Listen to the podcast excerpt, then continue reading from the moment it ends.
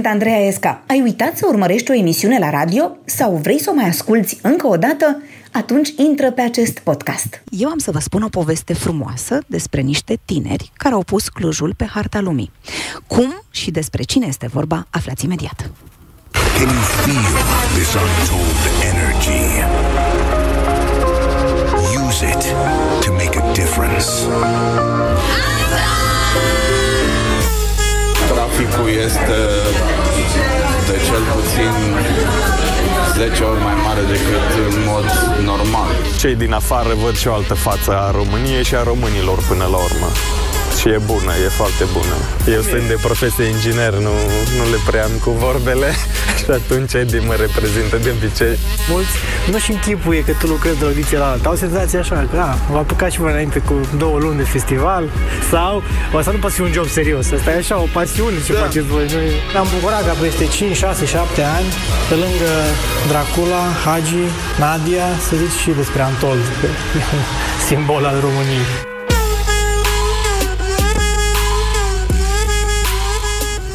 Bogdan Buta, Bogdan Rădulescu și Edi Chereji sunt invitații mei de astăzi sau, ca să fie mai simplu, inventatorii Festivalului de Muzică Antold. Sunt invitații mei. Bună și bine ați venit! Bună dimineața! Bună! Bine te-am găsit! Hai că am făcut interviuri cu doi invitați, dar cu trei chiar n-am făcut. Și acum, ca să fie și mai complicat, pe doi îi cheamă Bogdan. Am eu o idee. Ia zi! Cum noi suntem, eu sunt comunicator și tu ești jurnalist, ar trebui să inventăm un cod. Da, cum să zicem, Bogdan 1, Bogdan 2. Sau Bogdan B bine și Bogdan te... R. Da, bine că nu te cheamă și pe tine Bogdan, că da. asta era chiar funny, funny. Bine, hai să o luăm așa. Ai cui sunteți voi, măi, flăcăi? să luăm de la Bogdan B, pentru că Bogdan B, adică Buta, se află lângă mine aici. Cel mai aproape. Ia zi. Zi așa, de unde vii tu? Și încotro te duci? Fuh. M-am născut la Blaj, Uh, copilăria și de fapt până am terminat liceu am crescut la IUD și fac, de când am terminat facultatea Uite, ca să vezi cum e și pentru oamenii care la cântă la tine Trebuie să țină microfonul așa în drept sugurie Așa? Și după aia te-ai mutat la Cluj? Da Bine, hai să mergem la Bogdan R Să vedem, el de unde e Născut în Iași, crescut la Oradea Wow! mutat la Cluj și mutat a doua oară la București. Da? Și cum ați ajuns de la Iași la Oradea? Uh, tatăl meu e de acolo, mama de aici și s-a ales Oradea. Aha, ne, na, nu, nu vreau să întreb de ce. Așa, ia zi, Edi. mai spre vest. Ia zi, Edi.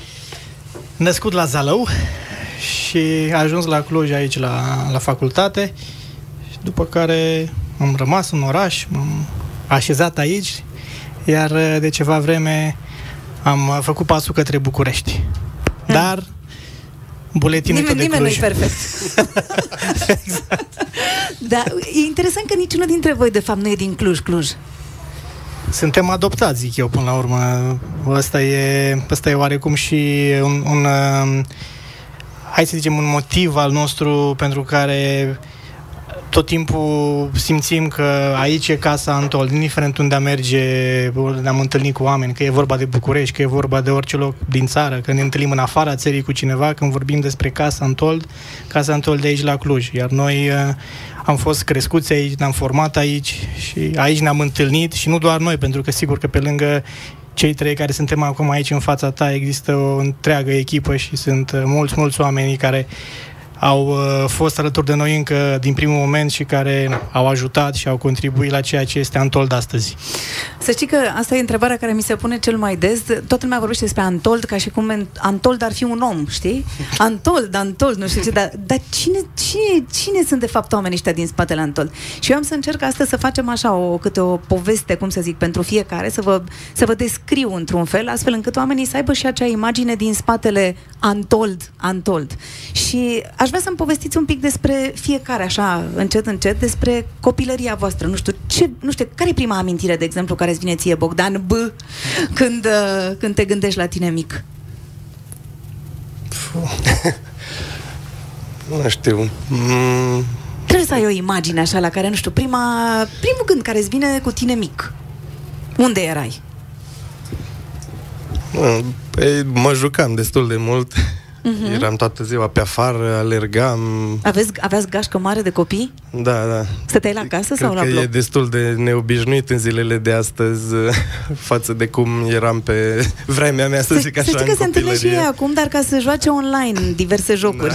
Da. Adică stau mai mulți într-o cameră, nu vorbesc unul cu celălalt și se joacă pe un calculator. Așa comunică. Deci de când ieșeam de la grădiniță, școală, uh, eram toată ziua pe afară, alergam, ne jucam toate jocurile posibile, socializam. Bogdan, Bogdan Rădulescu, la voi cum era? E cum ți-aduce aminte cum era cartierul în care ai copilărit?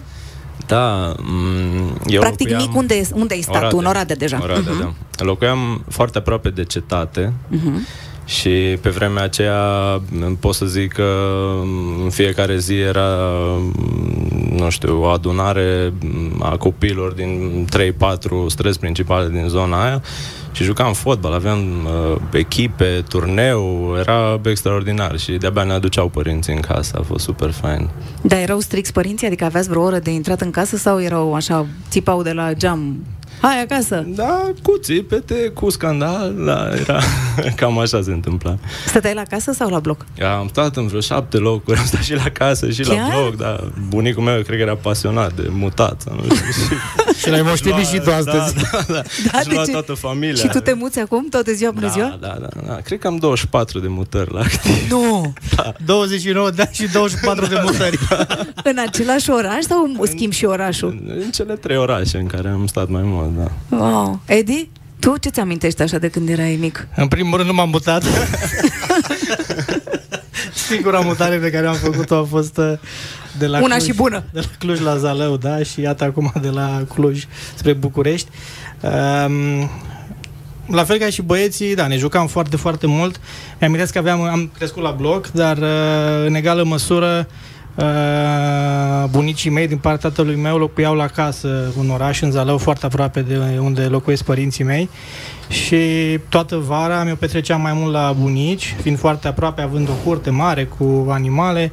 Am crescut acolo, după care, când am ajuns cam pe la 10-11 ani și am început deja să prind gust pentru minge, pentru fotbal, îmi plăcea foarte, foarte mult să stau în spatele, spatele blocului acolo să joc fotbal. Știu că aveam un parc mare acolo și era o stradă care despărțea uh, parcul de, mă rog, un complex alimentar, stația de autobuz, zona care era cumva epicentrul cartierului. Și amintesc că atunci mi se părea strada aia atât de mare și de greu de trecut și mi se părea că trebuie să fiu foarte, foarte atent, că nu se știe când vine ba autobuzul, ba un taxi, ba o mașină. Iar acum când trec prin zonă... și Se mă pare o uit la uliță. Stradă, da, mi se pare o străduță.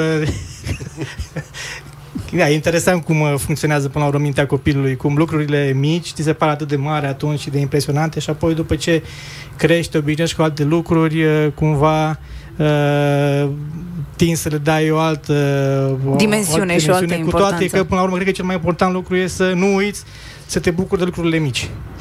Dar dacă ar fi să vă întreb, nu știu, de, de ce vă este cel mai dor din, uh, din copilărie? Hm? De timpul acela care nu se mai termina, adică aveai, aveai timp să faci orice. Ți se părea că e infinit, nu? Ți se părea că Exact. vacanța e foarte lungă? Deși, pe de altă parte, nu știu, mi-amintesc că mergeam în vacanța de vară la țară și erau câteva luni și parcă tot mi se părea că n-a fost suficient. Voi mer- toți aveați bunici la țară? Da. Eu aveam străbunici la țară, bunicii mei erau la oraș și locuiam împreună cu ei, da. Mhm. Pentru că există acea, nu știu, libertate pe care nu, nu o simți decât când te duci la bunici sau când te duci la țară și te lasă să faci tot ce vrei. Tu mergeai, Bogdane, la Mai bunici mult sau nu? forțat. Ah, deci ție nu ți-a Mie îmi plăcut. plăcea cu copiii din Deci fața erau, blocului. erau deci mai era- severi sau de ce? Bunicii erau mai severi sau ce se... Nu, nu știu, nu eram neapărat, uh, nu mă integram f- rapid într-un loc nou și atunci uh, uh, s- sora mea... Preferai ea să stai era- undeva unde să fie sigur. Da, ea mergea la bunici, ea se integra rapid oriunde. Eu da, cu, preferam să stau cu gașca mea și să mă distrez cu ei. Dar dacă ar fi să alegeți un, uh, un miros care vă duce cu gândul la copilărie, care e mirosul acela? Hai să zică Bogdan Rădulescu primul. Nu, nu tu, Edi, nu tu, nu tu, că tu ești cel mai vorbăresc, trebuie să vorbim și cu acești băieți. Ia, Un miros din copilărie. știi că e la școală. Nu tu, că tu ai ridicat mâna, înseamnă că știi lecția. nu. Să zică Bogdan Rădulescu. Um, greu, miros din copilărie. Nu știu, poate o mâncare pe care Bunica o făcea... mea făca, făcea super cozonaci și uh, umplea casa de miros, dar era super, Mhm. mm-hmm. super uh, fain. Și da, ne trezeam, cred că, cu surpriza asta în fiecare weekend, ea s-a apucat de făcut super prăjituri și cozonaci, așa, și toată familia eram, "Ua, ce se întâmplă în bucătărie, hai să vedem. Și Ăla e într-adevăr, mirosul. Da, ăla, ăla Și e- gustul atunci de cozonac, să zic, ăsta e gustul copilăriei? Uh, ai fi surprins. Cred Mm. că gustul... Mâncam niște cartofi prăjiți cu piept de pui și maioneză când ieșeam de la liceu și mâncam așa în continuu în fiecare zi și cred că ăla e gustul ce marchează copilăria. Ai vrea să mai mănânci și acum, dar nu Da. mai te, dar te abții, nu? Sau cum? Am, am fost acum la întâlnirea de 10 ani, de Mhm. la terminarea liceului și primul lucru înainte să intru în liceu am căutat chioșcul ăla unde se vindea asta, dar nu mai exista, din păcate. S-au mâncat toți cartofii Exact. între Idee de timp. business pentru tine. da, da. Ia zi, Edi. E, La mine, m, cel mai pregnant sau cea mai pregnantă amintire pe care o am legată de copilărie și care cumva îmi creează tot timpul o stare de nostalgie e legată de Crăciun. Și astăzi pentru mine Crăciunul este foarte, foarte important. Ioana poate să-ți confirme lucrul ăsta, că din momentul în care... Ioana este soția lui Edi pentru cei care ne ascultă și nu știu Așa. cine este Ioana. Și este și PR-ul celor două festivaluri. Exact. parte din uh, echipa noastră uh, și mama fetiței mele Așa. uh, și uh, Ea poate din, să ne confirme că că din momentul spre în, care, Crăciun. în momentul în care începe să se facă așa friguț afară, vreo 10 grade, deja eu încep să fredonesc prin casă cântece de We Crăciun. wish you a Merry Christmas. Ei, și asta cumva vine din copilărie, pentru că Crăciunul pentru noi era foarte, foarte important în familie și amintesc și acum cât de frumos era în seara de Crăciun. Uh, mergeam la bunicii mei de, de lângă Zalău, de unde e mama mea și într-adevăr atunci se erau cheamă? acele... Cum se cheamă Localitatea localitatea? se cheamă Ciumarna. Mhm. Este foarte aproape de, de Zalău. Zalău. Ce e important e că în Zalău, în Sălaj, acolo toate localitățile sunt vestite pentru pălincă și țuică, deci asta, asta e ceea ce pune Asta e, oarecum... uh, asta e gustul copilăriei tale? Ei, iată că era să mă prins cu ceva, dar nu e chiar așa, pentru Nu? că Mhm. uh, culmea că nu sunt un, uh, nu sunt un fan al uh, băuturilor și băieții știu asta, de multe ori mi se spune că ah, no fun with you. Da, da, da. În ce sectă ești? Știu că pățesc și eu asta. Înțeleg Exact. foarte bine. Mama mă întreabă o dată pe an. Mamă, dar tu ești în vreo sectă? Și Da. nu vrei să recunoști. Da, da, exact. Nu vreau să recunosc. Dar atunci erau acele ieri cu multă zăpadă, erau foarte mulți copii care mergeau la bunici de Crăciun, se mergea la colindat, uh, se făceau stele înainte cu o săptămână, se făceai uh, gașca de prieteni. Sigur că eu mergeam mai mult cu, aveam și verișorii mei apropiați cu care eram mai legat, dar era foarte frumos. Mi-amintesc că traversam între Zalău și Ciumărna, există un mă rog, se cheamă Muntele Meseș, dar uh-huh. nu e un munte care are o altitudine de vreo 6, 700 de metri. Dar apropo de, apropo munteal, de istorie, geografie, Da, la da. un loc. Uh, Dar era superbă șoseaua prin pădure și cu acele zăpezi care erau atunci, chiar se crea o atmosferă de bani. Și mie mi-a rămas în minte acea perioadă și cumva eu tot timpul fac în minte conexiunea între Crăciunul la, din acea perioadă și Crăciunul de astăzi, care sigur are și el frumusețile lui, dar parcă nu mai e la fel ca și cum era Dar în mergeai cu copilărie. băieții la colindat. Da, da, da, da, mergeam, da. Și mai Da. există acolo? Adică Nu mai, mai e gașcă există. de băieți care Din să păcate, meargă la nu mai colindat? există, nu. Din păcate nu mai există și sigur aici poate sunt și motivele uh, legate de îmbătrânirea populației din la da, sat, și mă rog, care au plecat la oraș, au pleacă plecat în la alte oraș, țări, dar nu din se mai păcate. păstrează la fel tradițiile, nu mai e nici iarna, nu mai sunt nici zăpezile acelea care erau. Nu-ți care mai vine să creeze. cânti și nici Exact, nu-ți mai vine parcă- să bei palincă dacă nu-i zăpadă, că nu te ia frigul. Adică toate sunt Ți-am legate, adus să un știi. sticlă aici, poftim. Îți mulțumesc mult de tot, ești drăguț. Hai că ți-am dat destul timp de gândire. Zi care e gustul și mirosul. Ia zi. Cred că s-a întâmplat de curând să, din Să-ți întâmplare microfonul așa, să așa. Mhm. mănânc pâine în ou și Pâine mi-a dus cum? Pâine în ou, nu știu dacă se face Ah, și- adică o, Bunga o Skinner. tăvălești așa prin ou Da. și după aia o prăjești, nu? Da, da. Ah, da, mâncam și, Și noi, dar mi-a noi se adus cheamă aminte. frigănele.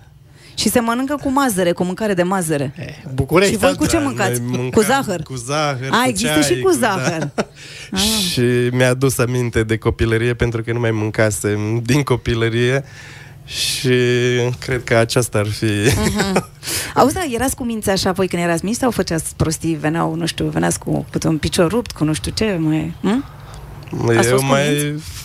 Tu mai, da? Mai pățeam, da, adică ținând cont că uh, nu știu, alergam și săream uh, în fugă de la etajul 2 de pe câte un bloc sau chestii de genul. La asta te Se mai și întâmplau. Aha, am înțeles. Deci nu erai așa liniștit cum pari. Nu, nu, Na. deci Tu, ne Bogdane, trăgeam, ne erai cu minte împingeam, sau... ne- Da, din spusele familiei, prieteni, da, eram, eram cu minte. Bine, acum părinții mai și uită, să știi. Da, și mai și... Adică, da, sunt selectivi la, Exact. la amintiri. Tu, Edi, erai Da. cu minte? Mm? Mai știi? Eram, eram cu minte. Aveam o singură problemă. Îmi plăcea foarte mult să joc fotbal și îmi plăcea să stau în poartă. Uh-huh. Și toți pantalonii mei erau în genunchi peticiți. Pentru că la mine nu exista, nu exista diferență între iarbă și asfalt. Plus că nu erau terenuri sintetice pe vremea aceea. Era da, terenul de cauza beton din terenului, curtea da, da, școlii da, și da, da. Cam acolo, cam aia, cam aia era singura problemă pentru ai mei, că eram tot timpul cu papuci rupți în vârf și, uh, și cu pantalonii tot timpul trebuia să fie pantaloni care mergeam la fotbal, bineînțeles, să fie, să fie peticiți, dar în rest am fost un, un copil cu minte, cred, acum. Sper că mama care mă ascultă și tata să Să confirme. poată confirma. Auzi, da, acum dacă vorbiți de, de părinți, de care erați mai apropiat sau care erau, nu știu, relațiile la voi în familie când De erați ce vrei mici? să ne creezi probleme acasă? Nu știu, poate n-ascultă chiar amândoi odată. Hai zi de care erai mai Să apropiat. înceapă Bogdan, să respectăm Hai ordinea. Bogdan, încep, să încep tu. Să încep tu cu problemele. Zi. Cred că de la fiecare sau Vezi de cum fiecare e eram diploma. apropiat într-un anumit fel. Mama îmi cam îndeplinea toate dorințele, să zic așa, și tata cumva se preocupa mai mult să, nu știu, să mă scoată în natură, să facem tot felul de activități. Mhm. Deci, uh, pri- privind și cu ochii de acum, uh, da, Ia- îi apreciez pe amândoi și fiecare cred că mi-a Te-a ajutat uh, într-un dăruit, fel. Da, Dar tu știi că eu sunt o jurnalistă serioasă și că verific din trei surse independente, așa că uite, acum o să ascultăm pe mama ta să vedem ce zice ea de tine. foarte cu minte și foarte luptător și ambițios. Încă de la grădiniță, el tot timpul s-a luptat să fie pe primul loc, să nu-l depășească nimeni. Îl duceam la școală cu mine când eram micuț, că n-aveam mm, ce să fac cu el. Și de acolo îmi spunea femeia de serviciu, doamna Buta, într-o zi avea 4 ani, 25 de poezii. ne-a minunat, ne-a minunat. Cât de isteț poate să fie. Învățase 25 de poezii la 4 ani? Da, el citea odată o poezie și când s-a dus la școală. Și dacă o citea odată, o fotografie, aș o știa. Da, a învățat Ai- de unul singur sau are dumneavoastră îi minte citeați? De unul singur. Sora lui era mai mare și o tot întreba ce literă e asta, e altă, cum e asta? Și el când s-a dus la școală știa să citească. Și în adolescență, ce fel de adolescent a fost? Și în adolescență tot un, uh, un băiat liniștit, ambițios, să fie mereu pe primul loc, să facă ceva ce n-a mai făcut nimeni. Spuneți-mi un pic despre Antold, cum vi se pare? Am rămas surprinsă, nu mă așteptam să fie un eveniment așa de frumos, numai laude am avut și la școală colegii mei, mai tineri. Păi, doamna Buta, dumneavoastră, vă dați seama ce a făcut Bogdan? Îmi dau seama, dar poate că voi, cei mai tineri, mai mult decât mine, altfel înțelegeți. Aveți un uh, mesaj pentru el, că o să vă asculte la radio. Și să spun că îl iubesc, că mi-e drag de el, că sunt foarte mândră de el. Eu vreau să știu dacă mai știi vreuna din alea 25 de poezii. Exact ce te-am întrebat. Zi, Începe zi tu, Bogdane. cățeluș cu părul creț. Lasă, lasă, nu-l Asta și ajuta. ales-o și eu. Lasă, nu-l ajuta. Zi, Bogdane, tu una din cele 25 de poezii, că așa e sistemul educațional românesc foarte bun, ne pune să învățăm foarte multe pe din afară, din care reținem, desigur, foarte multe. Ia să vedem ce poezie mai știi tu, Bogdane. Bineînțeles, cea mai la îndemână ar fi cățeluș cu părul creț. Interpretează-ne, te rog, uh, cățeluș cu părul creț atunci. Ia, zi. Nu? Cățeluș cu părul creț, fură rața din cotez și se jură că nu fură și l-am prins cu rața în gură. A, bravo! Vedeți, doamna a ținut minte din acele 25 de poezii și câte am mai învățat și după aia, uite, a știut câteva... Să știi că a fost foarte emoționată mama ta când a vorbit despre tine, deci eu cred că aveați voi așa o conexiune specială. Cu siguranță. Poți să, poți să recunoști. Păi, recunosc, bineînțeles. Dar Bine. cum am zis, am cu amândoi o conexiune specială. Ne? Bogdan, hai să trecem la Bogdan, hai să trecem la Bogdan Rădulescu. Povestește-mi și despre ai tăi. Um, da, cred că eram super mamos. Da? da, da, da, da. Și mai mult, uh, crescând uh, cu bunicii din partea mamei, uh, m- era o legătură specială și cu ei. Adică, da, pot să zic că mama era confident și uh, m- era ca o prietenă și bunicii erau, uh, nu știu, erau locul acela de refugiu și erau calzi, erau iubitori și cu bunica aveam câteodată niște, niște meciuri așa, deci mă bătea câteodată, nu înțelegeam de unde vine atâta... Dar de ce? Făceai prostii ceva Bă, era sau cum? ciudat că, de exemplu, mergeam la fotbal, cădeam, veneam tot lovit, bandajat, adică eram accidentat și mă mai bătea și când ajungeam acasă. și nu am înțeles nimic. Am, am, am fost cu ei la Herculani odată și am zis, vezi că mă Rămân duc acolo. să pescuiesc, Mă da. mai întorc. Da, da, da. Și m-am dus să pescuiesc pe râu din față, m-am tăiat la picior, am venit Și te-a Uh, tăiat și pe ălalt. nu. da, era am bunică din legiunea străină. Da? Nu. și am ajuns în cameră și m-a văzut. Ți-a și pus s-a uitat soare. că ce ai pățit? Zic, m-am tăiat, eram deja palid, pierduse mult sânge și când, nu știu, probabil s-a speriat și ea și în loc să mă ia în brațe, să vadă, mi-am mai tras o mamă de bătaie, că n-am fost cu minte, că de ce m-am dus, că de ce, dar zic, tu m-ai lăsat. Și colac peste pupăz, am ajuns în uh, recepția hotelului și a văzut că am făcut și scările hotelului de sânge. ți-a mai dat un și m-a omor. mai bătut și în recepție odată.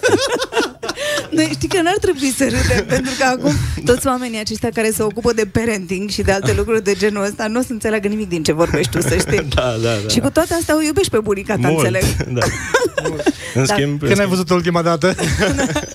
În schimb, În schimb, uh, m-a răzbunat fratele meu că Mhm. la 18 ani diferență uh, părinții mei au avut un, uh, un uh, Copil. copil, și uh, el, uh, să zic că s-a impus în fața bunicii mele Mhm. și n-a mai avut... uh, da, bunicul era mai blând. El Adică era, nu... da, era cerebral, adică este în continuare un om super cerebral și uh, cumva coloana vertebrală a familiei și foarte principial și că de fiecare dată când mă bătea bunica, la el găseam uh, Refugiu. refugiu, da. Păi și eu tot la el, să știi că am găsit Da. refugiu. Da, ia să vezi.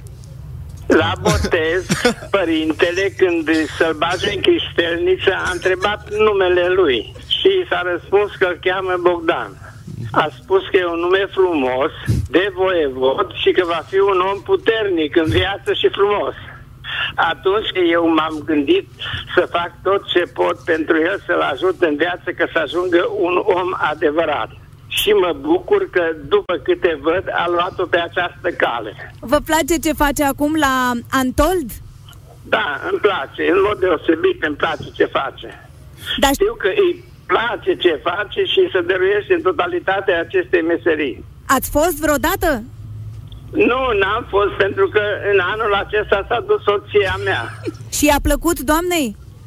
Da, deosebit, a fost încântată soția și a venit acasă, mi-a povestit o zi întreagă ce a făcut nepoțelul ei, de ce instare, ce organizator bun este. De fapt, eu toate treburile astea le știam despre Bogdan, pentru că el când vine acasă, noi doi avem ceva aparte, o ședință așa, o întrevedere între bărbați, o oră, jumate, două, cât are el timp, că mai nou nu prea are, că nu lasă în pace telefonul și vă spun, îmi place mult ce face, știam ce face și l-am încurajat întotdeauna. Aveți un mesaj pe care vreți să îl transmiteți? Că o să vă asculte la radio. Îl iubim foarte mult, îl felicităm pentru tot ce face și eh, ce-i doresc cel mai mult acum să-și întemeieze o familie trainică, sănătoasă și să ajung să fiu și străbunic. Mie îmi pare bine că i-a plăcut bunicii, că îți dai seama dacă nu-i plăcea omor ce dădea acolo de față cu, to- de față cu Clar. toată lumea la Antol. da, da, mă certam. Te-ai mă seama, bătea câți ani are acolo. bunica ta? Cred 67 Vezi? Și a fost la 65, Antol nu și știu, i-a că o să plăcut. Mă certe, că nu știu. Mm? da. Tânără, oricum. Hai, hai să ne întoarcem uh, la voi acasă. Uh, Tu erai la rând, Edi, să-mi povestești cum era la tine acasă. Cu cine, de cine erai mai apropiat? Cum făceați? Păi, e, așa dacă stau să mă gândesc din urmă, mi-e greu să-mi dau seama de care era mai apropiat atunci. Cert este că ambii părinți pentru mine au fost uh, motivator și a fost permanent uh, uh, un catalizator permanent mi-au dat voie să încerc lucruri și asta e, asta e un lucru pentru care trebuie să le mulțumesc pentru că am reușit să experimentez foarte multe lucruri cât eram în, cât eram în copilărie și adolescent. Uh, mi-amintesc că eram undeva în clasa a patra sau a cincea. Uh, m-au dus atunci prima dată la karate. Uh-huh. Și după care eu am rămas cu această pasiune, pasiune care mi-a fost insuflată de părinții mei, care m-au dus să văd dacă îmi place. Și sigur că apoi am rămas uh, pasionat de, de partea asta. Apoi în liceu am încercat Mai să... mergi și astăzi? Uh, da, atât cât îmi permite timpul, uh, încerc să nu las această pasiune și oarecum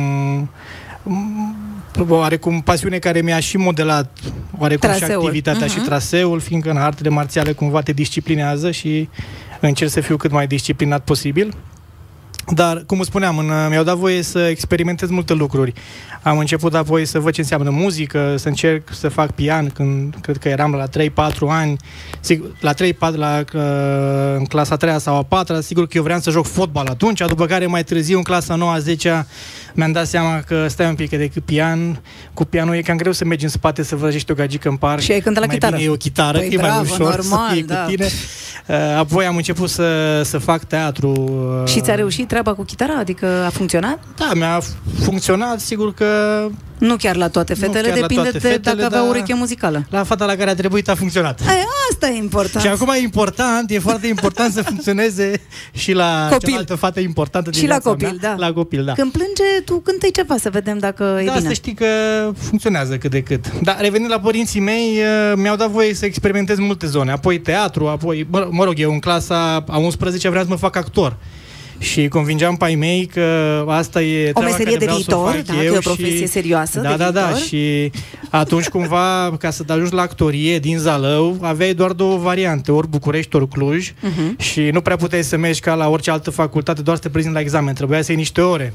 Și ai mei au fost dispuși atunci să facă eforturi financiare, să mă trimită, să caute aici uh, profesori care să mă, mă pregătească și am intrat în legătură cu cineva atunci aici, cu Dumnezeu să o ierte, Mona Chirilă, care e regizor din uh, Cluj-Napoca, a murit acum câțiva ani și am avut atunci o discuție cu dumneai și uh, văzând că fac foarte multe lucruri, mi-a zis, ok, tu dacă vrei să faci teatru și vrei să faci film și vrei să te faci actor, tu dacă o să dai la facultate în primul an, în al doilea, în al treilea, în al patrulea, tu nu o să faci altceva, nu o să mai poți să cânti, nu o să mai poți să citești, nu o să mai poți să faci sport, că aici dimineața până seara e programul foarte, foarte încărcat. Și atunci mi-am dat seama că stai, că poate nu e asta chiar ce vreau să fac eu. Dar, repet, părinții mi-au dat voie să experimentez foarte multe lucruri și asta cumva m-a ajutat să am o o Dar... viziune 360. Și dacă mă întrebi acum și cu asta închei, fiindcă știu uh-huh. că mhm. vorbesc prea mult. Da, n-are nimic, vorbește, vorbește. dacă e să mă uit acum uh, de care sunt uh, mai legat, uh, ar trebui să mă uit să văd în lista de apeluri. de, și de care ești leg- mai legat telefonic? Ehm, de obicei, de cele mai multe ori, discuțiile ce faci, cum sunteți, sunteți bine, le-am cu mama, iar discuțiile tehnice, uh, mi s-a, uh, nu știu, stricat ceva la mașină sau stricat ceva în casă, ce ar trebui să fac, sigur că sunt cu tata, care e mult mai tehnic și priceput în lucrurile astea. Dar dacă ar fi să mm, îmi spuneți care e cea mai importantă lecție pe care credeți voi că ați învățat-o de acasă, de la părinți, de la bunici, de acasă, cu care ați plecat voi de acasă și care credeți că va folosi de-a lungul timpului, care ar fi? Ia zi, Bogdan Rădulescu. Prima care mm, îmi vine în minte e dată de bunicul meu, să fiu om de cuvânt, care are multe semnificații dacă stai să o analizezi așa în profunzime. Și asta pot să zic că a contat și contează cel mai mult să fii om de cuvânt și în business și în relațiile cu apropiați, prieteni, cred că e important. Uh-huh. Bogdan uh, B. Cred că de la mama uh, să fiu un om bun, iar de la tata să fiu corect și principial. Edi, tu ce crezi că ai învățat cel mai important? La fel, corectitudinea și uh, dorința de a, de a lucra și de a face tu posibil lucrurile pe care ți le dorești. Pentru că dacă tu nu te zbați și nu, nu-ți găsești tu calea și nu pui tu pasiune pentru ceea ce vrei să se întâmple, nu va veni de la sine. Asta e ceea ce am văzut eu și în familia mea, nimic nu s-a întâmplat de la sine, ci doar cu muncă. Pentru că îmi spuneai de faptul că îți dădeau foarte multă libertate părinții tăi. Totuși, în perioada copilăriei, adolescenței voastre, existau subiecte tabu la voi în familie care, nu știu, părinții nu discutau cu copiii acele lucruri? Hm? Nu știu, de exemplu, vorbeați despre fetele, povesteați părinților ce fete vă plac? Ia zi, Bogdane. Ai ce să fac? Ești în fața mea. Bogdan Rădulescu, ia spune tu. Da, Vorbeai da. cu mama, cu tata, uite, îmi place și mie o tipă, nu știu ce. Da, la capitolul ăsta pot să zic că am avut deschidere mar, eh, maximă din partea lor și da, era, nu mă ascundeam, adică nu am fost niciodată nevoit să, nu știu. Să bagi o fată pe furiș după ce se Exact, culcă pe geam, da, da, cum da. ar fi. Da, și cred că asta contează foarte mult în creșterea și în dezvoltarea unui tânăr. Uh-huh. Să, pentru că de multe ori ajungi să ai situații delicate în relația de cuplu sau, în, nu știu, în primele relații Da. din adolescență. Și dacă n-ai um, pe cineva aproape în care chiar să Ai încredere și să n-ai te încredere, sfătuiești? poți să iei niște decizii foarte, foarte greșite care să-ți afecteze Dar crezi că asculți de viitorul. ce zic părinții la vârsta aia? În domeniul ăsta? Adică... Sau așa, vrei și tu să mai auzi o părere? Da, nu știu, cred um, e vorba aia- aceea că până nu dai tu cu capul Aia nu, mă gândesc. Așa, da Undeva îți rămâne în minte, Da, crezi? să știi, adică da, probabil prima reacție e de rezistență când Mhm. primești un sfat Dar uh, după aia în liniște îl analizezi, îl întorci pe toate părțile și îți dai seama, băi, a avut dreptate, știi? Ia zi. Hm? Tu vorbeai cu ai tăi sau erau chestii despre care nu vorbeați? Ce să zic, că eram, cred că am luat tot din zona tatălui, el având și așa un specific militar, nu... Mm, era mai mult respect era mai și reținut nu așa... și, Mhm. și eu eram genul, nu știu, mergeam în câte o excursie, chestii și ei făceau eforturi să mă întrebe, ok, cum, Și ce ați cum a făcut? Și fost? ce ați mâncat? Ce s-a Cine a întâmplat? venit? Și eram de genul, bine. Da, Fine. Da, da, da, mai știu. Ne-am mai știu distrat, niște, da. mai știu niște copii Adică așa. eram super reținut. Mhm. Și acum în vorbiți? Adică după aia ați povești. vorbit sau ați rămas așa? Nu Păi chiar nu, că vă dezvăluiți? povestim, dar cumva nu Intră în neapărat amănunte. super povești. Da, în, pe măsură ce am crescut, da, avem momente în care Mhm. Dar nu împărtășim exagerați cu mai dezvăluirile. Multe, da. Aha, Edi, tu vorbești de toate cu ai tăi? Ai vorbit mereu? Adică și când erai mai puști? Cred că da. Cu fetele oricum uh, a- am o amintire senzațională, apropo de ei mei. Nu știu dacă să vă spun dacă... Hai, acum riscă-te. Riscă-te, că nu ne ascultă decât foarte mulți Foarte oameni. mulți oameni. Uh, Și Ioana, care e și apară Ioana. lângă mașină. Ioana știe povestea A, bun, și chiar atunci nu mai haioasă. contează, poți să zici. Dacă știe Ioana, chiar nu Nu, contează. nu știu dacă mă ajută pe mine ca, Imagine. ca imagine, da. Dar uh, e haioasă Nu povestea contează, așa oamenii se schimbă, Edi. că- Așa e. Uh, Da. Dar nu, nu m-am schimbat, cu uite, și azi am rămas cu aceeași pasiune de a găti. Aoleu. Fii că e interesantă Ia povestea. zi. Îmi plăcea să gătesc de când, de când eram mic și stăteam mult prin bucătărie cu maica mea și, și acum am rămas pasionat de, de bucătărie și Doamne ajută. eram undeva prin clasa 8 sau a 9 era sâmbătă seara Mhm. și mama pregătea pentru a doua zi și eu bineînțeles că o ajutam ca un băiat cu minte ce eram, iată că eram băiat cu minte și o ajutam să facă salată de biof. Mhm. Tăiam zarzavaturi. Și au venit trei prietene din liceu, cred că eram atunci în Și clasa cu 9. ochii ți-ai tăiat degetul. Nu, nu, nu, au venit la ușă, fii atent, au venit la ușă să mă ia în oraș Da. Mama a deschis ușa și mi-a zis că au venit trei fete. Le știa că sunt Da, da, colegele da. mele și am zis ok, să mă aștepte până termin eu de tăiat zarzavatul. Doamne! Doamne! Vezi ce înseamnă să ai încredere în tine? El Și să știa știi că că ele vor ai aștepta de- în scară până face el ce zarzava Le-a vrea el. invitat înăuntru și le-a invitat în cameră. în Și le-a dat living și lor acolo. să facă maioneza. Ia fetelor, frecați puțin la ouă ăsta până e gata băiatul. A, și deci acum e la fel, da? Până nu termin ce ai de făcut de mâncare, Da, nu, n-are, nu poate vorbi nimeni cu tine. normal. Mhm. Bine, e bine. Liceu, cum vi l-ați ales? Că tocmai vorbeam despre licee înainte de intrarea în emisie. Ia zi, Bogdan După Buta. cum zicea mama, uh, După cum tot ziceam, timpul... noi, cei de pe această parte, am Da. făcut licee de matematică, fizică, pentru că suntem foarte inteligenți. Asta a vrut să spună Bogdan. Exact. Acum spune tu, Bogdan. Uh, tot timpul am vrut să fiu cel mai bun și atunci am ales cel mai bun liceu. Așa. și cel mai bun profil de la momentul respectiv, da, specializare mate, info, bilingving, engleză avea o denumire destul de interesantă. Deci am făcut și real și uman, Mhm. totul la cel mai înalt nivel, să zic așa. Și Bogdan Rădulescu ce a făcut el? Ia, el a fost un poet. Da, la mine a fost interesant pentru că m, e, făcând sport de performanță, în speță fotbal, um, diriginta mea din clasele 5-8 nu era un fan al meu și... uh, Poate ținea cu altă echipă. Da, posibil. Da, așa. Și nu-mi dădea șanse. Eu aveam, nu-mi dădea șanse să intru la liceul pe care mi-l doream. Uh, în Oradea erau două licee de top, mm, Emanuel Gojdu și Mihai Eminescu și unul era pe profil real și unul pe profil uman. Și mm, eu uh, cumva cred că și din ambiția asta de a dovedi și când ea îmi spunea a, că nu o să intri tu așa, am intrat la Gojdu și am intrat chiar cu o medie mare. Uh, neavând, n-am luat în viața mea ore în particular, de exemplu. Adică m-am pus să învăț chiar înainte de capacitate, dar așa era pe vremea aia. Uh, Pe vremea aia, zise el, care are 20 și... no. 9 de ani, da. așa. nu știu Alte cum se vremuri. numește. Nu știu cum se numește acum. Așa? Așa și uh, am intrat la Gojdu, a fost super tare și uh, după ani de zile m-am întâlnit cu diriginta respectivă și îmi zicea, a, Bogdanel, unde ai intrat? Și zic, Bă, m-am întrebat că unde ai intrat? La ceva liceu sportiv? La... Uh-huh. Zic, nu, la Gojdu. Ai, nu mă prostit acum. Zic, nu, nu. da, da, Da, niște profesori cu mare Da, încredere în elevilor, care îi încurajează, nu-i așa? Așa, Edi, tu, încotro ai luat-o. Eu am avut un profesor de matematică, la fel, în 1-8. Uh-huh. Uh, era disperarea mea și arunca cu credă după noi în clasă.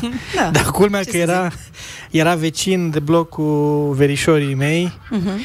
și după aia ne-am reîntâlnit pe la diverse nunți din astea. Botezuri cu metrii. Botezuri cu metrii, da, și am ajuns să am o relație mult mai apropiată după aia în uh, liceu și în facultate când m-am întâlnit cu ele și simțeam efectiv că mă respectă și are cumva așa un, uh, un cuvânt bun pentru mine, pentru ce na, făcusem până la momentul respectiv, decât în generală când uh, luasem o singură dată în patru ani, dintre a cincea până între a opta, o singură dată am luat 10 la teză la matematică. În rest am luat doar 6, 7, 6, 7. În clasa 6, în semestru 2, am luat 10 la teză la matematică. Singurul moment. Uh, Iar liceul am ales să eliminăm matematica. Așa, da. evident, Și m-am dus către liceu umanist, am făcut uh, istorie și științe sociale. Asta fiindcă mi-a plăcut să citesc destul de mult de când eram, de când eram mic și am considerat eu că cam asta ar fi zona care na, mi s-ar potrivi mie. Nefiind prieten cu matematica, fizica, chimia, biologia, trebuie să mă duc acolo unde dacă citești poți să redai ceva și e bine. Și după aia la facultate, încotro te-ai dus. După povestea cu actoria, Da. uh, până... Deci nu te-ai dus la actorie, n-ai, te-ai dumirit că era un M-am hobby. dumerit, da. Uite, uite o chestie interesantă apropo de cât de libertin și cât de mult m-au ambiționat ai mei ca să fac lucruri. Uh, în perioada, din, începând din clasa 9, am început să colaborez uh, cu o publicație din, uh, din Zalău, magazin Sălăjan se numește. Acolo am participat la un concurs de proză literară, cum se făceau pe vremea respectivă, cu cenacul literal, cu biblioteca județeană. Și eu, fiindcă Eram destul de pasionat din clasa 9 de Academia Cațavencu, care era altceva de restul publicațiilor uh-huh. și îmi plăcea cumva satira și îmi făcea mișto Stilul lor. stilul Mhm. lor. Scrisesem atunci la concursul ăla bă, o, un mic pamflet am luat mențiune, n-am luat nici măcar locul întâi, dar am fost singurul dintre copiii de acolo, dintre tineri care au participat, căruia publicația a propus o colaborare. Zic, uite, nouă ne place stilul tău, cum scrii tu, Și ai început să N-ai vrea colaborezi tu cu să faci... Cațavencu. Nu, nu, nu, cu magazin Sălăjean. Ah! Un magazin Sălăjean din Zălămea. N-ai vrea să faci o rubrică săptămânală la noi De în tip publicații de tipul Cațavencu. ăsta, așa, Mhm. și se numea uh, Lumea sub lupă. Așa. Și luam diverse subiecte din oraș care mi se păreau mie că merită tratate într-un mod mai ironic și le dezvoltam. Și după aia, din clasa 10, am prins gust pentru ce înseamnă partea asta de media. Am început să lucrez și în radio, la câteva radiouri de acolo din, uh, din oraș. Și, na, cumva, în felul ăsta mi-am dat seama în clasa 12 că poate e mai bine să îmbin oarecum pasiunea mea pentru partea asta media, mă gândeam că poate jurnalism ar fi poate o carieră, dar a apărut în acel moment, uh, eram cred că prima generație din România care avea ocazia să dea la profilul de comunicare și relații publice. Nu prea se știa ce înseamnă partea asta. Lumea și atunci, Nu așa știe cum nici încurcă, acum, să știi. încurcă Dar relații sună cu bine așa, publicul, da. o relații publice în multe cazuri. Îmi plăcuse și filozofia în liceu, chiar uh, m-au ambiționat ai mei că au zis, tu poți să faci oricâte chestii vrei în viață, dar dacă nu mergi odată la Olimpiadă Națională, n-ai făcut Ești nimic. nimeni. Da. Și Ești atunci m-am nimeni. ambiționat, am zis, bă, ce materie îmi place mie? Filozofia. Și m-am Hai că mă duc la ambiționat asta. Și m-am dus la Olimpiada Națională de Filozofie în uh, clasa 12. A fost prima dată când m-am dus în București. Mi s-a părut diferit de Cluj, de asta cred că am și ales după aia Clujul ca și uh, facultate. Și a, era profilul ăsta la Cluj, filozofie și comunicare. Am zis, bă, dacă tot La mi-a fix. plăcut mie filozofie, am fost și că și olimpic, am luat cea mai mare notă din istoria județului, adică 6,50, ceva de genul ăsta, la Olimpiada Națională. Bașca mai îmi place și partea asta cu radio, cu televiziunea, cu astea, m-aș vedea eu că ar fi ceva interesant. Cum ar fi să fac profilul ăsta care îmbină și filozofia și comunicarea? Și asta a fost facultatea spre care m-am dus și filozofia m-a ajutat să îmi dau seama Să că filozofezi.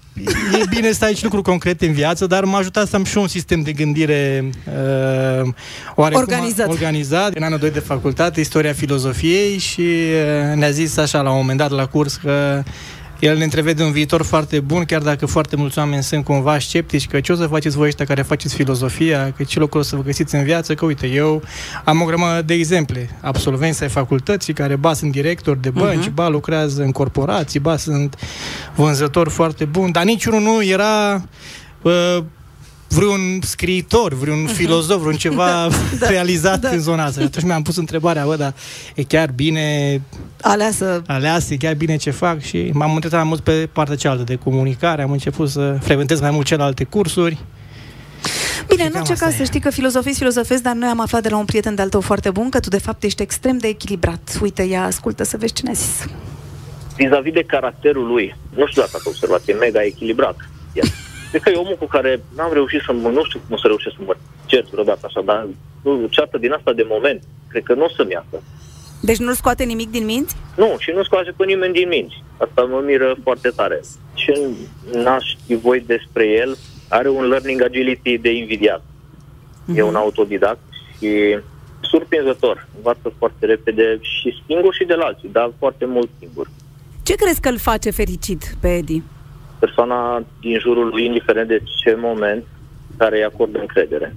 Spune-mi, te rog, există, există ceva ce ai putea spune că, uite, asta am învățat de la Edi? Să țin cont de părerile celor din jur și chestia asta cu echilibru eu o exersez în continuu când vine vorba de a-mi aminti de el și de vreo situație pe care eu, eu o am. Dar din ce-mi povestești tu nu s-a enervat chiar niciodată, niciodată? Adică niciodată nu l-ai văzut nervos? Nu, pe cuvânt. Deci e calmul întruchipat. Dar aș vrea să știu cum arată nervos.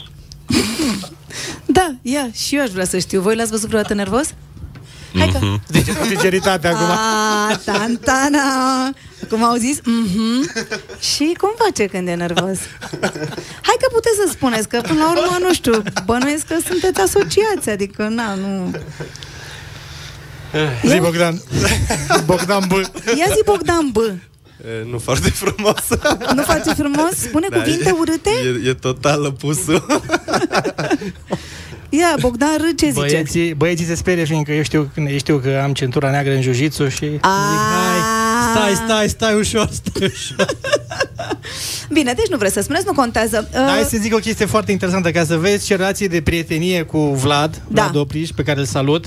În, chiar când începea emisiunea, când era Mhm. piesa la radio, ce ți-a scris? ia uite, uite ce am scris eu lui. Habar n-am avut Ce ai scris? Dă pe Europa FM, dacă vrei să mă auzi, cu Esca. Îți dau o dedicație, o să auzi.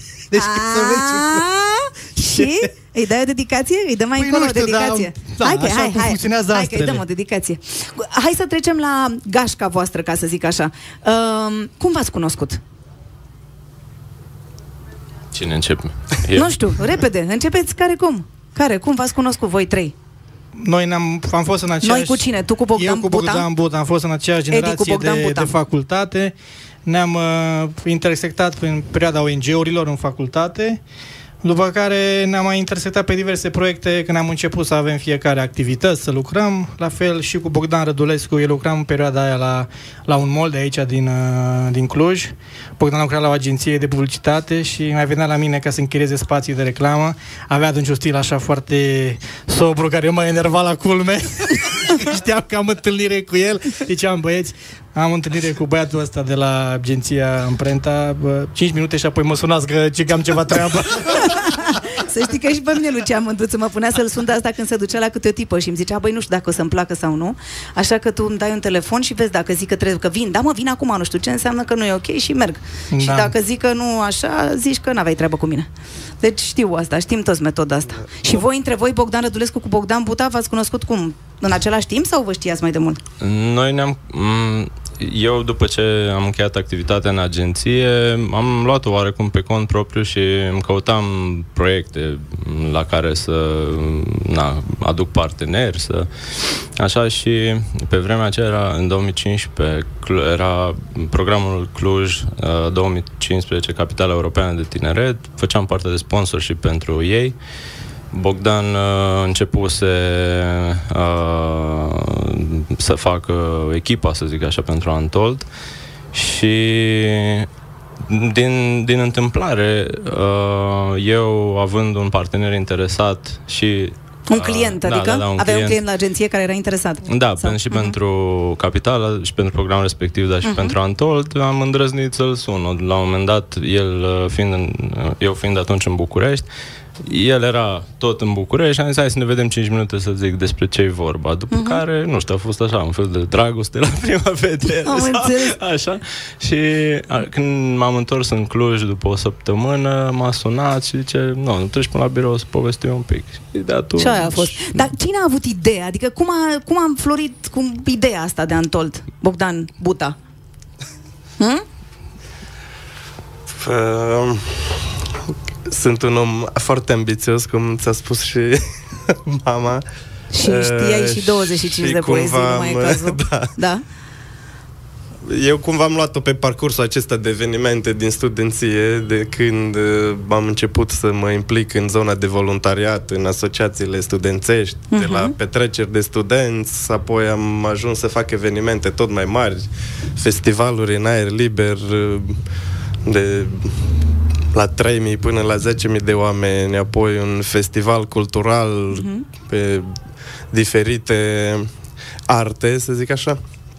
Uh, și tot am Și în într-o zi ai zis continuare să am faci unul rămas mai mare. în continuare am rămas foarte implicat și în zona asta de voluntariat și am făcut parte din echipa care a contribuit la câștigarea titlului de capitală europeană a tineretului. Uh, Deși încercam să las în urmă partea asta de voluntariat, cumva tot eram uh, atras înapoi. Uh, și odată ce am câștigat titlul, am văzut și ca o oportunitate pentru a uh, dezvolta ceva și mai mare și simțeam că da, cumva Clujul are nevoie de așa ceva.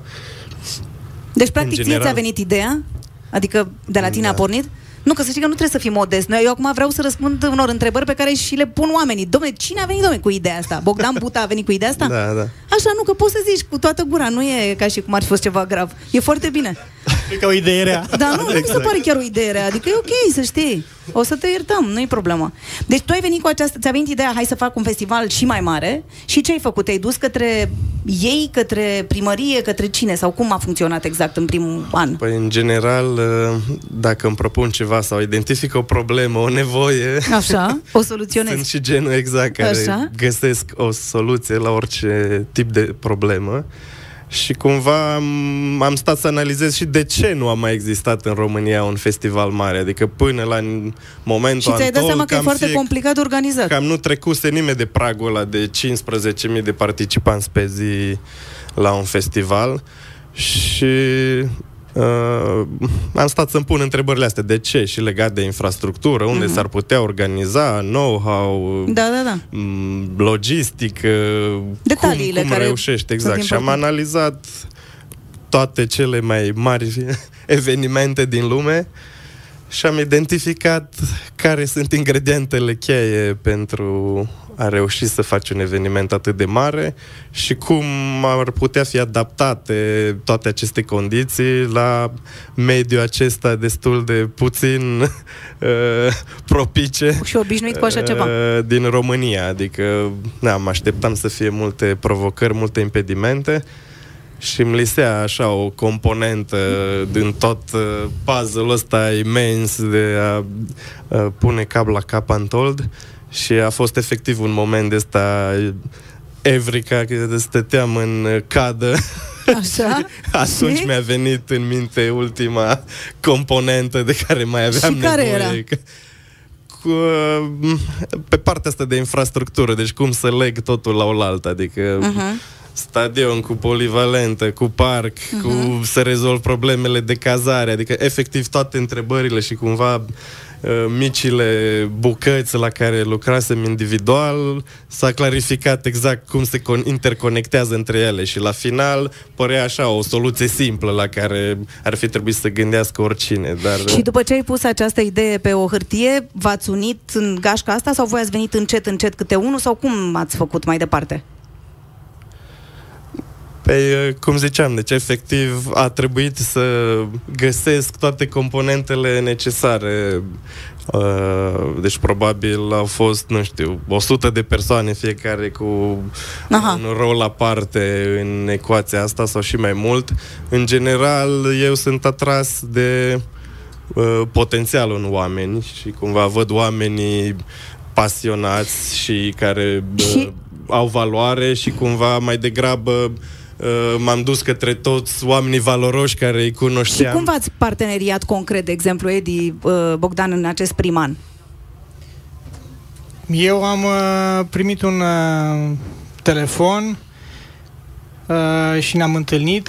Bogdan mi-a zis, uh, mi-a zis uh, De ideea asta? De ideea asta. Bine, eu știam de ideea lui de mai de mult timp, mai, Mhm. uh-huh. tocmai pentru că el Făcea știa- acest lucru gândea cu acest studenții. Lucru, mai Mhm. uh-huh. spusese la un moment dat că are în minte să facă ceva mare pentru tinerii din România, că nu s-a mai făcut până atunci. Nu mi-a spus neapărat cu un festival, Da, da, da. ceva mare nu s-a făcut până atunci.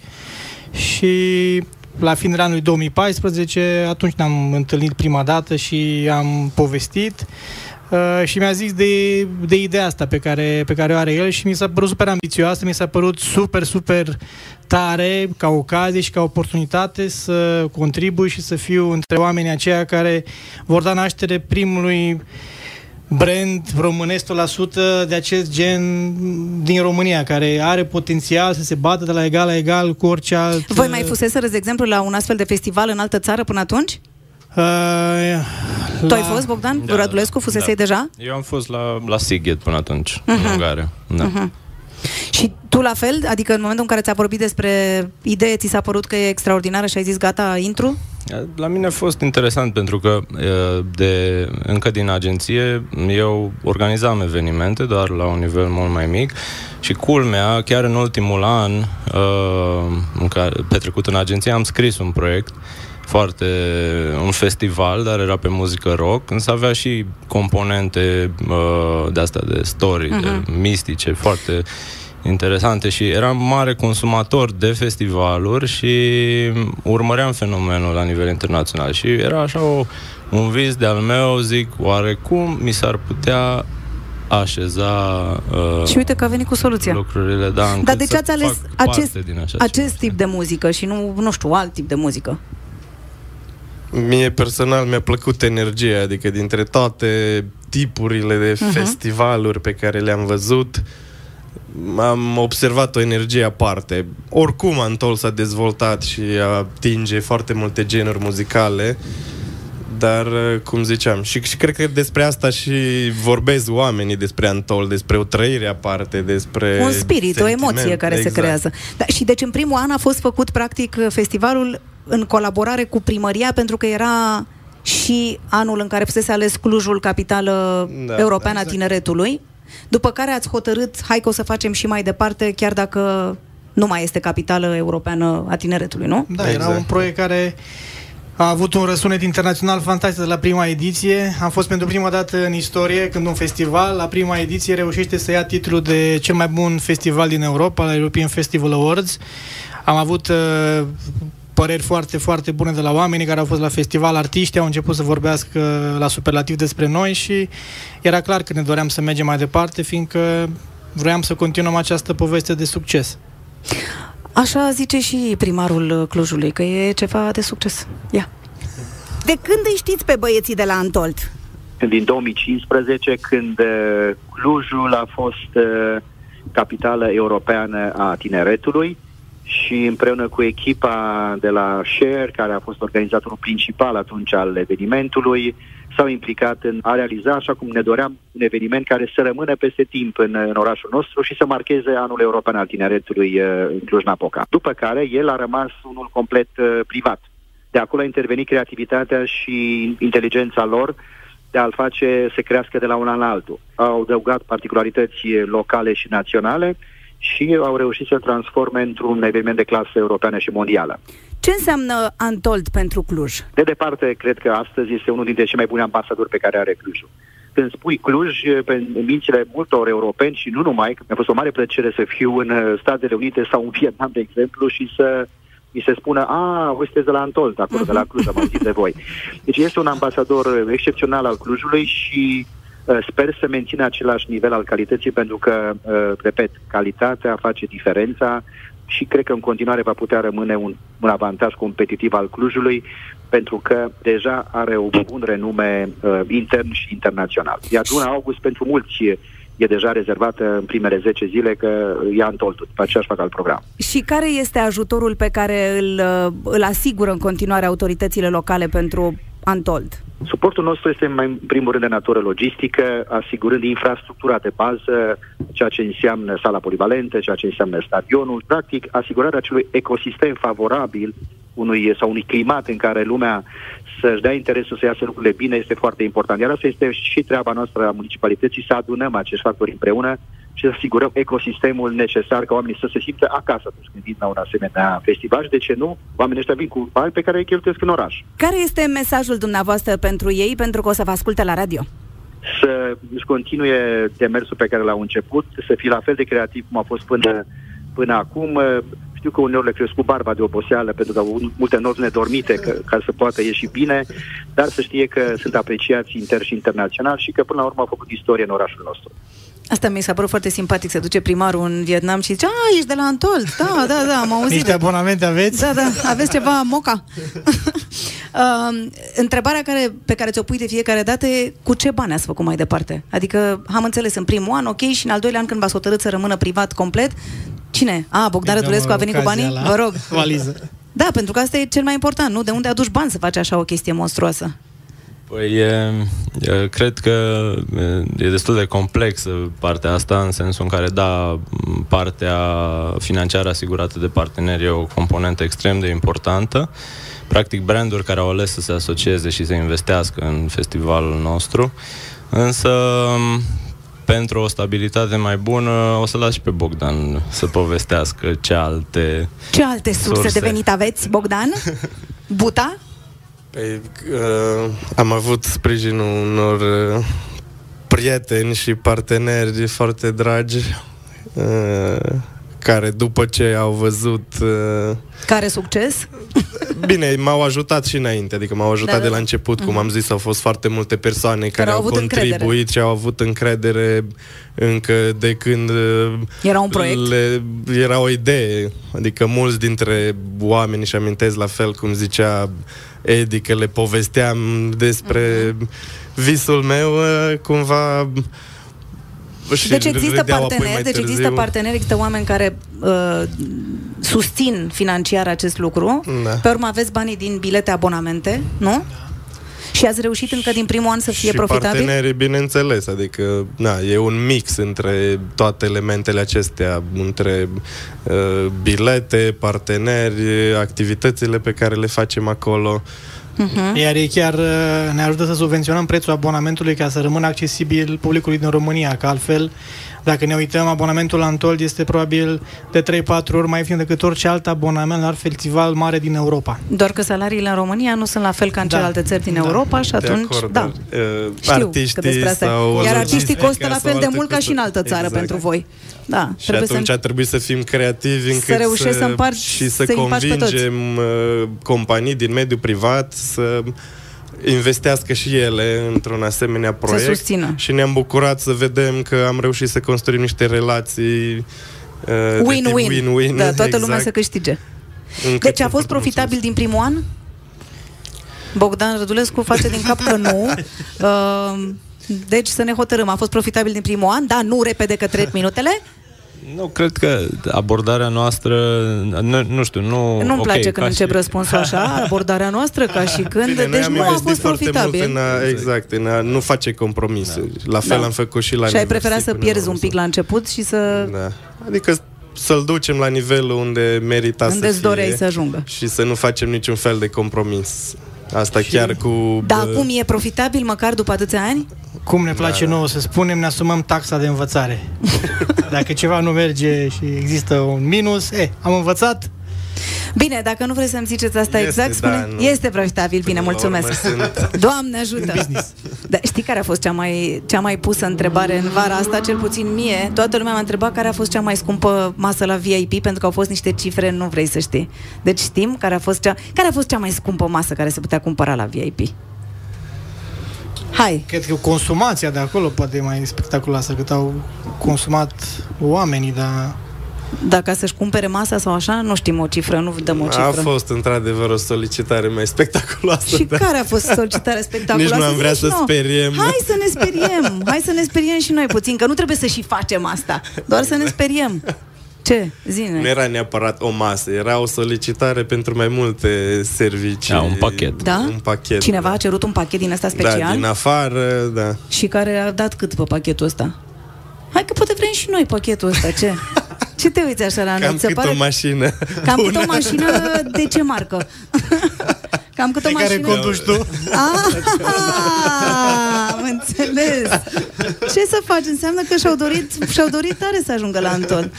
Uh, Știți ce o să facem acum până o să mă, vă întreb eu niște chestii despre artiști ăștia, că sunt curioasă de ce pretenții au ei și mi se pare amuzante. O să vă dau o hârtie și o să, uite, vă dau la fiecare ca să văd cât de talentați sunteți. Ia. Și o să ascultați niște prodigii și o să cântați aici, o să faceți un karaoke cu aceste versuri. Ia, fiți atenți. Micro- microfonul la gură, vă rog. Suntem atenți, da?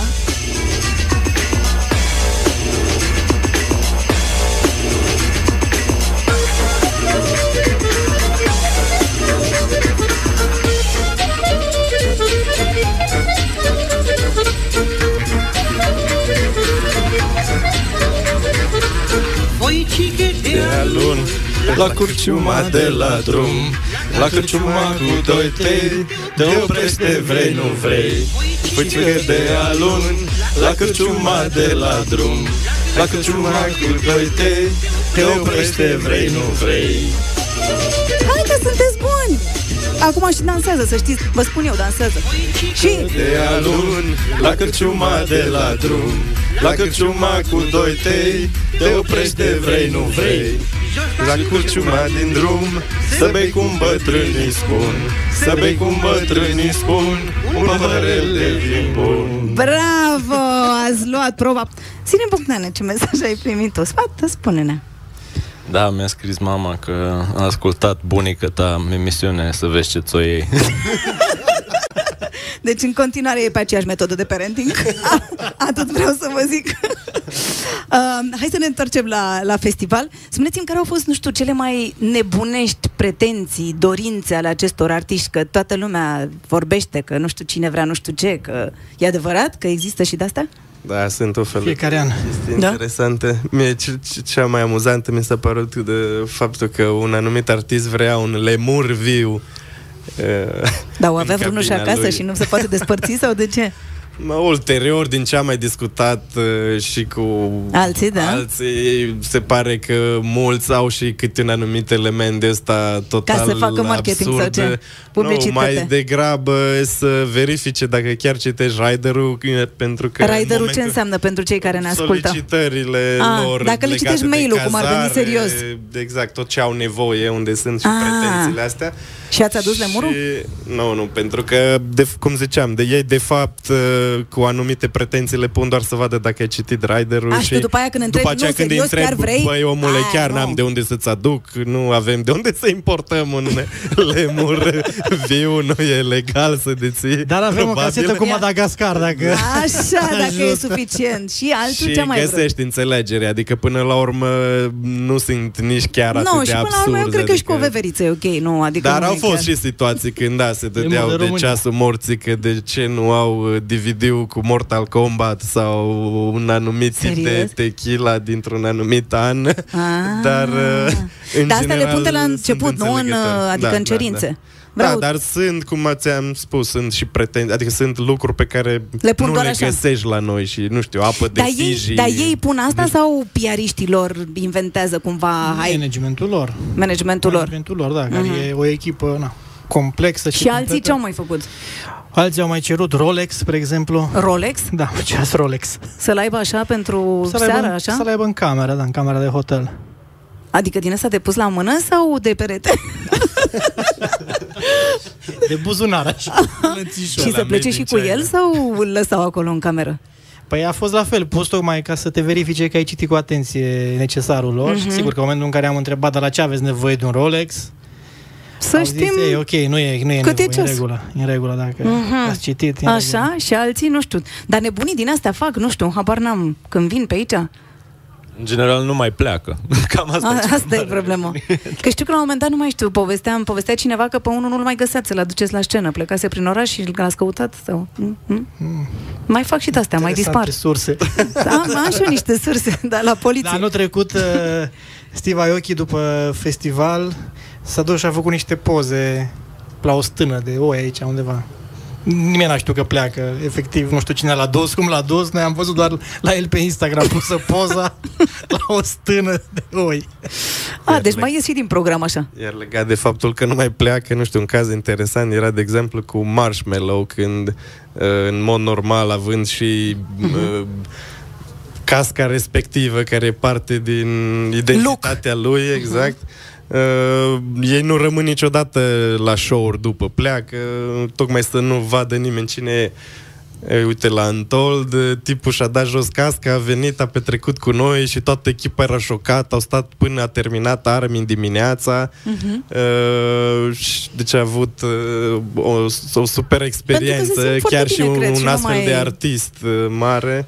Și Edi, tu îmi povesteai, nu, că i-a dat telefon cui lui Armin sau cui de trebuia să ia un interviu sau cine da, a fost? Da, colegii tăi de la Virgin? Virgin, dar trebuie să interviu dimineața și uh, l-au sunat băieții Asta că nu era la Antold, era acasă la el. Da, cum ar era veni. peste an, era peste an, Mhm, da, era mhm. la casă, l-au sunat băieții la matinal și au zis, uite, băi, ne, ne pare rău că te deranjăm chiar așa la 8 fără 10, dar noi Mhm. suntem în matinal, că așa e tronsonul orar. Și a zis, a, niciun deranj, e ok, că eu tocmai mă pregătesc să merg la școală cu copiii, să-i duc. Pentru mine e ceva normal să mă trezesc dimineața, dacă nu sunt plecat în turnee pe undeva, în cursul De ce la săptămânii ei mă acasă în trezesc. timpul anului când nu sunt la festivaluri, Exact, unii au o dintre ei viață sunt niște normală, oameni absolut... Au o viață normală, normal. da. Mhm. Dar când îi cazați, de exemplu, au anumite pretenții sau unde îi cazați? La hotel normal sau... La hotel normal. Păi nu, adică dacă stau la un hotel sau stau în apartamente închiriate ca să nu se întâlnească cu alții, nu știu. La cămin. Da? Închiriem destul de multe camere. Adică Așa. Anul acesta cred că am avut undeva la vreo 900. Da. Mhm. Adică noi avem la Antol cam 250 de nume pe afiș, dar uh, sunt care au și echipe Ori. în spate sau bandurile, o mai multe... Zece. Câți oameni vin, deci, până la urmă? Aveți așa o... Păi noi cam 4-500 de camere.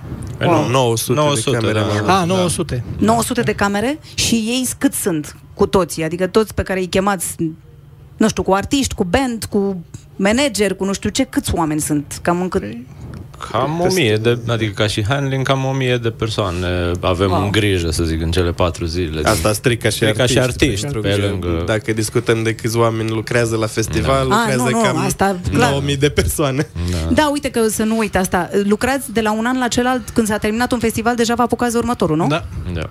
Și acum aveți și Neversea. Da, de fapt, de 2 ani deja.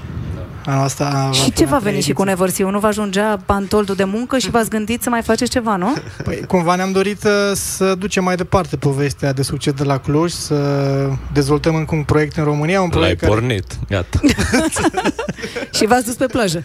ne-a dus pe plajă pentru că, na, era normal, dacă avem un festival aici în inima Transilvaniei, să mergem și către litoralul românesc, care are un potențial foarte mare și cumva în felul acesta, business-wise, ne-am și consolidat poziția de principal uh, jucător în industria de evenimente din uh, România. Și ce e complet diferit, nu știu, la Neversea față de Antold? Locația, bineînțeles, adică na, asta ne-a și atras. Adică noi primeam diferite propuneri și cumva veneau diferiți primari să ne spună, uite, Vreau aici și în e orașul stadionul, meu." Mhm. aici e bă, sala de expoziție, aici nu știu ce. Am zis, nu, nu, ok, hai să... Să fie vedem complet diferit. ce Dar e punem mult în mai greu, valoare e aici. mult mai greu de organizat la mare decât aici? A fost dificil partea asta de construit pe nisip, adică e, a fost o experiență super interesantă. Deci n-am crezut că am să ajung să iubesc asfaltul atât de mult ca și după Never See. Gândește că acolo construiești de la zero totul, începând de la începând de la electricitate pe care trebuie să ți-o asiguri pe plajă și până la nu știu, aleele pe care se plimbă oamenii, totul e construit de la zero pe o plajă și Echipa voastră care se ocupă de Antold, de Neversea, cât sunteți? Toți, toți, toți. Păi, cred că suntem așa o echipă permanentă cam de 30-40 de persoane. Deci și 30 apoi, de persoane care lucrează și un an apoi întreg. care lucrează din secunda 1 și apoi uh, cu când ne apropiem de festival, echipa crește și Până putem la cât? ajunge, păi cum spunea și Bogdan, ajungem până la 9000 de oameni care sunt implicați în tot 9000? ce înseamnă Cu organizarea. voluntari. Nu aveți și voluntari care vin la Voluntari, festival? Voluntari, cu forțe de ordine, forțe de cu ordine. cei care Wow. wow. vând în baruri sau în... Da, timp pentru viața voastră personală mai aveți între aceste, nu știu, acum atât de multe lucruri de făcut cu festivaluri? Nu știu, Ioana Le- face semn la geam aici că nu, dar uh, voi nu vedeți la radio, deci, uh, da? Poți să spui ce vrei, Edi, pentru că nu se vede la radio. Aveți timp de viața voastră, zic? Ei, avem timp de viața noastră și noi am și îmbrățișat cumva uh, cu toată inima treaba asta pe care o facem, lucrăm și împreună, ne este da, foarte pentru tine ușor. e și bine că ești cu Ioana Exact. împreună, aveți și un bebeluș. Și avem și un bebeluș și Antoldina. Antoldina. Antoldina, am văzut că merge cu voi peste tot. Așa e. Și asta, încercăm să îmbinăm ceea ce facem cu viața personală și ne Și iese. dacă nu le place, nu știu cum Oricum- să facem. oricum Bogdan pentru noi- Rădulescu, ia zi, tu mai ai timp să ajungi acasă? Uh, da, re- și eu am uh, o super iubită, o cheamă Silvia, suntem de 3 ani și, Și bunicul a zis îmi, să îmi te urăște gândești, telefonul. Bunicul, bun, urăște telefonul ca și bunicul și Da. bunicul a zis să te gândești serios la viața ta, nu Da. știu ce a vrut să zică, dar uh, eu bănuiesc că, nu știu, să te gândești serios ce faci. Da, e destul de uh, fină linia între muncă și timp liber at- când nu realizezi că muncești de fapt. Da, pentru că vă E- place îți foarte place, mult ceea da. ce faceți. Ia zi, Bogdan, Buta? La mine planul personal este cam pe locul neglijat. doi. E cam neglijat. Bine, lasă că o să vorbești cu mama ta să vedem ce zice.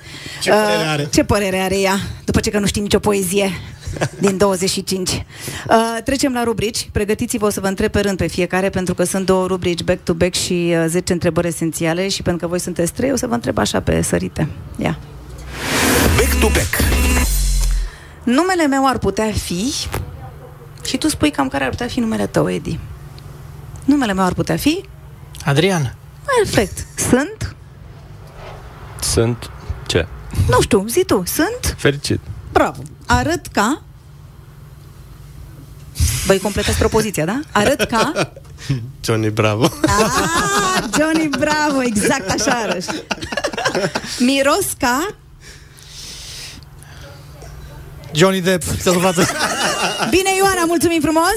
Fetele întotdeauna au răspunsuri mai repede, băieții ăștia să gândesc. Mă simt ca... nu știu de unde vine, un fulg de nea. Da, bravo, ca un fulg de nea. Fac un zgomot de... Aude tot orașul. Asta Am un gust de... Crăciun. Bravo. Ultima re- mea realizare a fost... Uh, ton la grătar. Aș fi perfect dacă... Hai, Bogdan! Aș fi perfect dacă... Sunt multe de îmbunătățiri. Mi-e rușine de... De domnul Muscă. Nu știu, zici tu ceva. Mi-e rușine de... Nu e rușine de nimic. Bine, mergem mai departe. Aș mânca oricând. Ah, prea multe. Prăjitură. Pentru bani aș face. Nu am pus niciodată banii pe primul loc. Nu iubesc deloc. Uh, lipsa de sinceritate. Armin este... Un zeu. Ah, care o să fie tema? Că în fiecare an are o temă. E surpriză. festivalul. Nu o aflăm la radio, chiar așa. Ah, Oricum am aflat foarte Dar multe despre ce lucruri așa, astăzi. așa de departe, așa, nu știu, cumva. Să Păi, nu în spunem general, exact. Antold are tema partea asta mitică, mistică, adică de inspirație Mhm. tra- transilvaniană, dar uh, Și la câți oameni să ne așteptăm că o să Dar vină și să la- nu uitați că va fi oriție aniversară. A, deci fii atent, stai că ne-a dat un deci hint. s-ar putea să fie Să legată fie ceva de... cu 5. Bine, hai că o să mă gândesc. Câți oameni așteptăm? Mulți? Toți. Toți. Toată planeta să vină. Lăsați planeta să vină la noi. Bun, gata, am înțeles. Mergem la 10 întrebări esențiale. Acum vă iau un ordine 10 invers. întrebări esențiale. N-ați scăpat. Care a fost cea mai nebunească investiție pe care ai făcut-o, Bogdan Buta? Un iepure de la el din birou. Mă, dar de ce răspuns tu în locul lui? Să știi că o să te scori la tablă. Nu e frumos, Bogdan Adulescu. Bogdan Buta, care a fost cea mai nebunească investiție pe care ai făcut-o? Pentru unii ar fi Antold. Tu ești acum, Bogdan Rădulescu. Da. Descrie pe ceilalți băieți în trei cuvinte. Uh, pe ceilalți băieți Bogdan Ia, și pe bută. Ia. Vizionar. Um, serios. Mhm. Nebun. Ok, da, am înțeles. Și, ia, descrie și pe Edi. Foarte fain. Da, Prieten. da, Um, și haios. super. Care a fost întâlnirea care ți-a schimbat viața, Edi? Întâlnirea care mi-a schimbat viața? Mm, Două. ia zi. Întâlnirea e două. Întâlnirea e două. Ia zi. Păi, uh, am avut, apropo de ce vă spuneam de magazin Sălăgean, a fost acolo a fost acolo o persoană care m-a încurajat în perioada aia să scriu și să citești, să ascult muzică și multe alte lucruri. Și apoi când am uh, reîntâlnit-o pe Ioana, Când am reîntâlnit-o întâlnit-o pe Ioana. cu niște Mhm. ani și a fost o schimbare în bine în viața mea. Dar această reîntâlnire a fost exact în anul în care s-a lansat Antold, așa că spune că Antold este life-changing experience chiar și pentru mine. Bravo! Zi, Bogdan Buta, tu ești acum. Când te-ai simțit mândru tare? Probabil când s-au deschis uh, porțile stadionului și am văzut atâția tineri fericiți alergând și atâta bucurie, efectiv. Să știi că și eu m-am simțit mândră, deși nu făcusem nimic când am văzut asta. M-am simțit mândră așa că există așa ceva în România. Cred că toată încărcătura aia efectiv mi-au dat lacrimile. Cu cine ți-ar plăcea, Bogdan Rădulescu, să te blochezi în lift? să știi că le-am luat la rând, nu le-am luat pe sărite. Zi. Hmm. Cu Branson. Bine! Edi, sex dimineața sau seara? Eh, copilul de trei luni. Oricând o fi bine și la prânz să fie, am înțeles. Care este ultima fotografie pe care ai făcut-o cu telefonul mobil Bogdan Buta? Fu. Uh, fac la chestii care mi se pare interesante, orice ved interesant. Și acum fac nu știi acolo. care e? Hai, uite-te în telefon până când îl întrebe pe Bogdan Rădulescu următoarea. Ce înseamnă distracție pentru tine? Prieteni, o ieșire într-o... a, Ieșirea cu o gașca de prieteni în copilărie, asta înseamnă. Edi, dacă s-ar face un film despre Antold, cine ți-ar plăcea să joace în rolul tău? Eu. A, ai rămas cu gândul că nu te-ai dus la teatru, am înțeles. Zi, care e poza? Un, se pare că unei mașini am făcut poză. A, ești bine. Atunci termină Bogdan. Care a fost cea mai proastă stratagemă pe care ai folosit-o ca să agăți o fată? Hmm. Hmm.